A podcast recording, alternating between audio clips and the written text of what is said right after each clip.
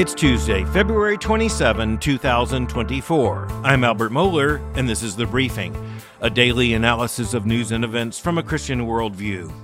Oftentimes, big cases come before the Supreme Court of the United States, and depending on which side of the worldview divide you may be on, you pretty much know exactly how you want the decision to be handed down. You know the issues at stake, you understand the constitutional interpretation that's in play, and so there are so many cases these days that come before the nation's highest court, and just about everyone understands that they fall out in predictable lines in America's culture war. But sometimes there are cases that don't fit that kind of category, even if the issues are just as volatile. And in this case, we're talking about the issue of social media, we're talking about the cancel culture, we're talking about whether or not social media platforms, and you know the big names, have the right to censor speech on those platforms, even to cancel accounts or to remove postings. And the background to this is that just about everyone knows that there is a disproportionate cancellation of conservatives, even as the media platforms themselves are overwhelmingly part of the Silicon Valley and the high tech culture of the West Coast. But with all that just setting the stage, let's understand that oral arguments were held before the Supreme Court yesterday in a pair of cases that have to do with these very questions. And in particular, they have to do with whether or not the states of Texas and Florida had the right, through their state legislative power, to adopt policies that would require the major social media platforms not to cancel or to eliminate certain forms of speech. So, the cases came before the Supreme Court precisely because you had federal appeals courts, known as circuits, that were in conflict over the question. And when you do have federal courts in conflict, the Supreme Court of the United States has to step in and decide the case. And so, arguably, this is not a case the Supreme Court may have decided to hear on its own, that is, either of these two cases, but with the conflict at the level of the appellate courts, the Supreme Court had to step in. And if you were paying attention to yesterday's oral arguments, it was pretty clear that a majority of justices seemed to be extremely reluctant to support the Texas and Florida laws precisely because they want to understand and to affirm a very deep First Amendment right, even for American corporations, even social media platforms. All right, what's really at stake here? Well, for one thing, you have politics heating up in the 2024 election cycle, so you could expect that this case, which would have a normal amount of volatility anytime, has a special amount of volatility now. So let's just ask ourselves the question if we were justices on the United States Supreme Court, how do we think we would decide this kind of case? So here is a fundamental question What is a social media platform? And here's a situation in which, frankly, there's a bit of confusion everywhere you look. So let's put it this way conservatives, and in particular, the governors and the legislatures in the states of Texas and Florida, conservative, color them red, as in overwhelmingly Republican. Those governors and the states are making the case that the social media platforms are basically public utilities. They are much like, say, the old telephone system. Others are arguing no, they're actually like massive publishing platforms. Well, here's the deal the telephone company didn't have the right to censor any of the content that might be transferred telephone to telephone. It was a public utility. It did not have First Amendment rights. It functioned in many ways as a public utility. Now, you take a newspaper, say the New York Times. Clearly, that is a commercial publishing enterprise. And the Supreme Court has been very clear in previous precedents that a newspaper like the New York Times has vast First Amendment rights that the government is going to respect and is not going to curtail. So, are the giant social media platforms public utilities or are they publishers? Now, you might think that's an easy question to answer, but it's not. And at times, you have liberals and conservatives answering one way and then the other. You have the social media platforms arguing one way and then the other. The Supreme Court's going to have to figure this out, but let's at least understand a part of what is at stake. Number one is the reality. Conservative speech is more likely to be canceled and censored than more liberal speech. And that's because of the entire cultural setup of these vast social media platforms and, frankly, the people who run them. This has been a matter of controversy for a long time. So, the states of Texas and Florida, through their respective state governments, stepped in and adopted policies that were intended to prevent these social media platforms from canceling speech based upon its content. On the other hand, you have the platforms themselves, which at times have basically tried to claim that they're public utilities and that's why they should be shielded from liability. They also want to argue, on the other hand, that now they're publishers, and thus they are due First Amendment freedoms and vast latitude in making these policy decisions about what can and cannot be posted, and frankly, who can and cannot post. Now, what about conservatives? Well, to be honest, we have made many the same arguments. At times, these vast platforms have looked like public utilities. At other times, they and similar businesses have looked like publishers. But here's another issue the left is very prone to call in the government to solve a problem. Conservatives, far more reluctant by worldview. And remember, it's by worldview, not just by some kind of political instinct, it's by worldview. There is the strong belief that you don't want to bring government in, particularly to censor speech, or for that matter, even to be directly involved in this kind of enterprise, because that will just involve the government with entanglements that conservatives, by instinct, want to avoid. But now you have conservatives who have called in the government in order to bring about a correction in these social media platforms. And so liberals can say, you know, conservatives have basically made contradictory arguments in this context. And you can also have conservatives saying to liberals, you have brought in some contradictory arguments. One fascinating part of these cases before the Supreme Court, and remember the oral arguments were held yesterday, one of the fascinating things is that you had liberal academics primarily making the liberal argument on behalf of the social media platforms, but you also had some very significant liberal legal figures who were arguing, as it were, for the conservative side. And on the conservative side, you had something of the same thing. And that's because this is not an easy issue. And when you're conservative or you're liberal looking at this question, quite frankly, it can cut against both arguments. It's a very difficult situation. It's a new thing in terms of technology and social media. It is obviously a very powerful thing, and conservatives are very right to be concerned about it and to be aware that a leftward direction or tilt in the social media platforms and in the entire world of so much of this high technology transfer, there is a very real liberal bias, and there's a very real danger that conservatives will be canceled or marginalized. But it appeared rather clear in the oral arguments yesterday that even conservative justices on the nation's highest court are reluctant to believe that government regulation is the answer. At this point, we're probably going to have to wait until June to know how the Supreme Court's going to rule, but this is going to be an epic, historic decision when it is handed down. Let's just remember now what's at stake, what are the huge questions that came before the court. How the court answers those questions, well, we'll talk about that when the court answers.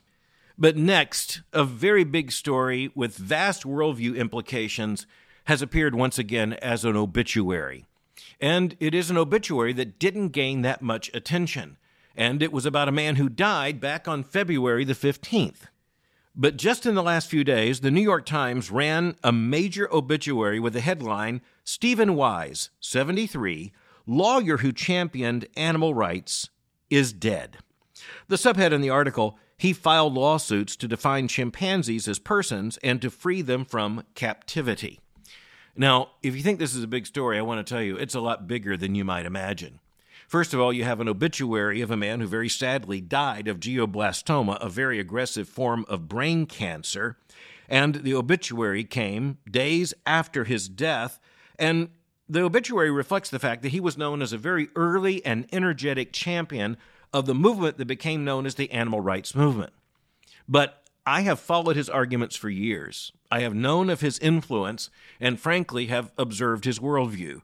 We're talking about something here that is far more radical than most people recognize.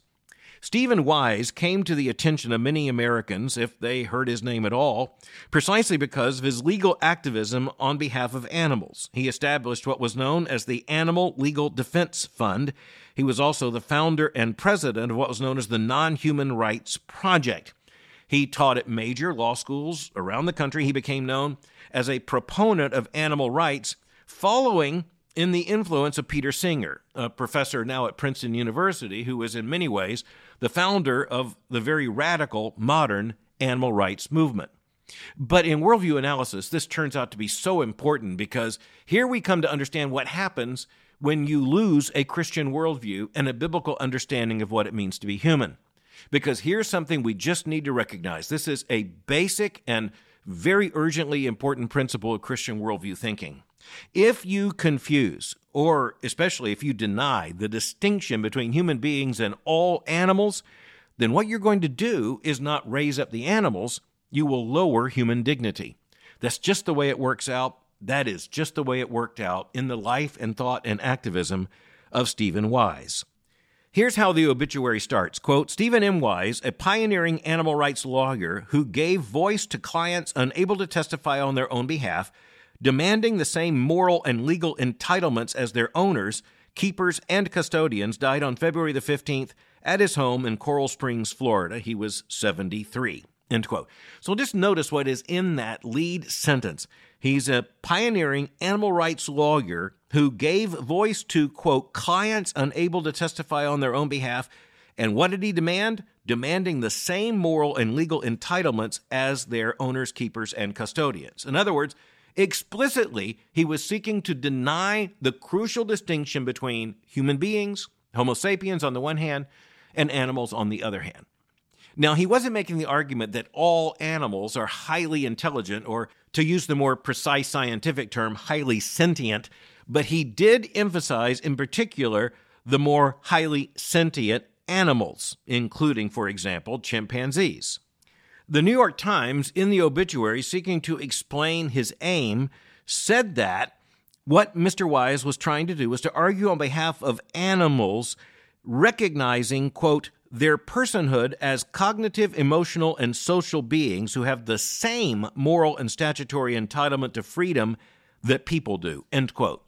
Now, the freedom category here has to do with the fact that Mr. Wise invested a great deal of his energy and legal effort in trying to argue that highly sentient animals should not be held in captivity. You couldn't hold human beings in this kind of captivity, so you shouldn't be able to hold others. And again, the classic example would be chimpanzees used in medical research.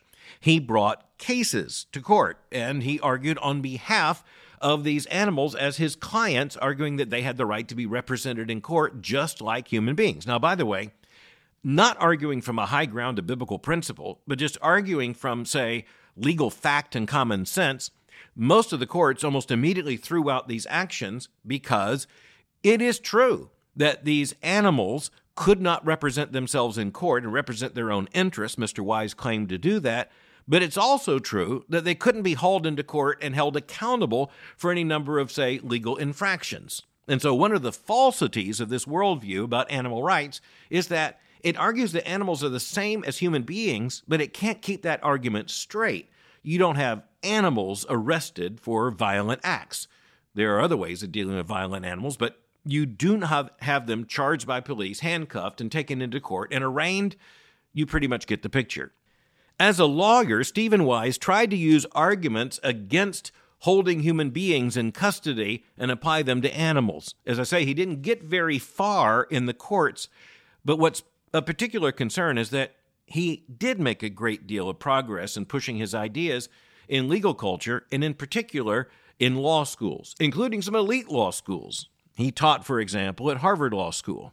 In a 2005 lecture, he said this, and in worldview significance, just, just hear these words quote, Certain species are capable of complex emotions, can communicate using language, and have a sense of self all characteristics that once defined humanity. End quote. Now, that's an astounding statement because you'll notice he says they once defined humanity. What he meant by that was that once you have to come up with a legal definition of what it means to be human, if all you have are capacities, then those are the kind of capacities that you're going to list. Now, from a Christian perspective, that's exactly the problem. We do not believe that human beings, and by that we mean every single human being, deserves respect as a human being because we possess certain capacities We believe that every single human being deserves that respect because we are made in the image of God and thus set apart from all other creatures by our status, not just by having some capacities or capabilities. Now, Mr. Wise's argument points to the danger of believing that somehow you do establish human rights or human status on the basis of such capabilities, because it works both ways. Certain human beings who may permanently or temporarily lack those capabilities, such as consciousness and the ability to communicate, there are people who would want to deny their status as human beings. On the other hand, there are animals that are highly relatable and highly intelligent. There are even animals that arguably use a certain form of language or communication. And thus, are they to be treated as human beings simply because of those capabilities? You can understand that what this really demonstrates is that the secular worldview doesn't have any stable or adequate way to define human beings as apart from the animal kingdom. So far as the modern, materialistic, secular, evolutionary worldview has it, we are just more developed, more sophisticated, more highly capable animals. You destroy that distinction, and let's just notice it doesn't take deep theological insight to understand virtually everything is lost. Now, Mr. Wise actually made a statement that makes that grotesquely clear. At one point he said this, quote, I don't see a difference between a chimpanzee and my four year old son. End quote. Now let that just sink in. Here's this animal rights lawyer who said, I don't really see a distinction between my four year old son and a chimpanzee. Now, that's just a chilling statement. As a matter of fact, it's hard to imagine a more chilling statement that could be made by a father. And no doubt he made it as a loving father, but we'd simply have to say as a very confused father. Very confused, horrifyingly confused indeed. In arguing for animal rights for these highly sentient animals, he described eight species in addition to chimps that might fit that category and thus deserve the same rights as chimps or as human beings. They would include gorillas, orangutans, bonobos, Atlantic bottlenose dolphins, African gray parrots, dogs, honeybees, and African elephants. Now, the statement he made about his own son should be not only shocking, but deeply concerning. But it's also interesting to note how his personal data was reflected toward the end of this obituary. Quote, in addition to Sienna Wise, his child from his marriage to Deborah Slater, which ended in divorce, Mr. Wise is survived by his wife, Gail Price Wise, a daughter, Roma Augusta, from his first marriage to Mary Lou Masterpole, which also ended in divorce, a son, Christopher, from his marriage to Ms. Slater, and a brother, Robert. He is also survived by Yogi, a Yorkshire Terrier Maltese mix, whom he described as his canine companion. End quote. Now, I wanted to read that just exactly as it is written in order for you to sense the force of what's going on here. This is redefining obituaries so that animals show up as members of the family.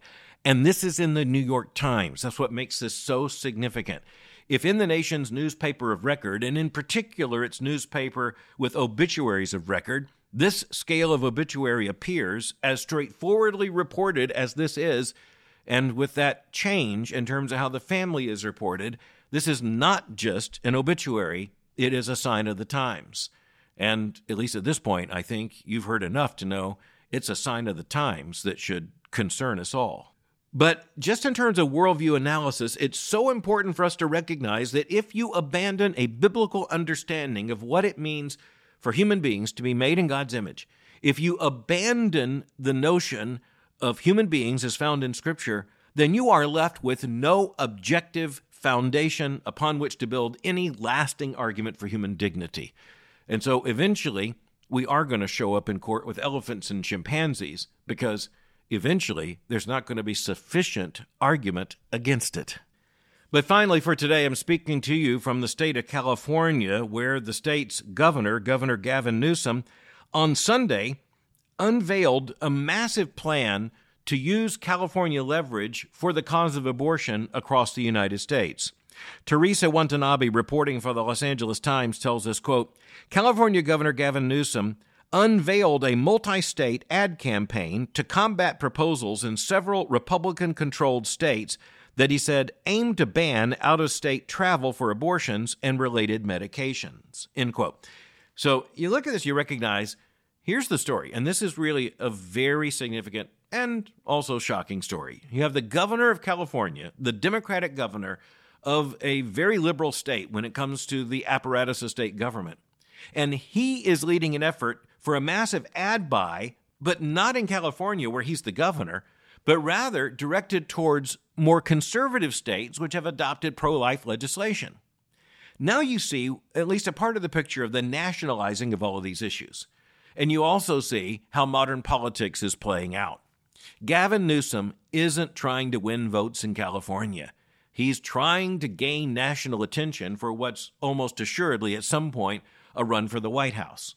And you also have his activism here, not in the state of California, where he's governor and quite frankly would have plenty to do, but rather you have him capitalizing on red states that are adopting pro life legislation in order to try to gain national notoriety and, frankly, to frame the argument in such a way that he not only makes himself a contrast to, say, pro life governors, but he makes the state of California stand out as a blue state in contrast with red states.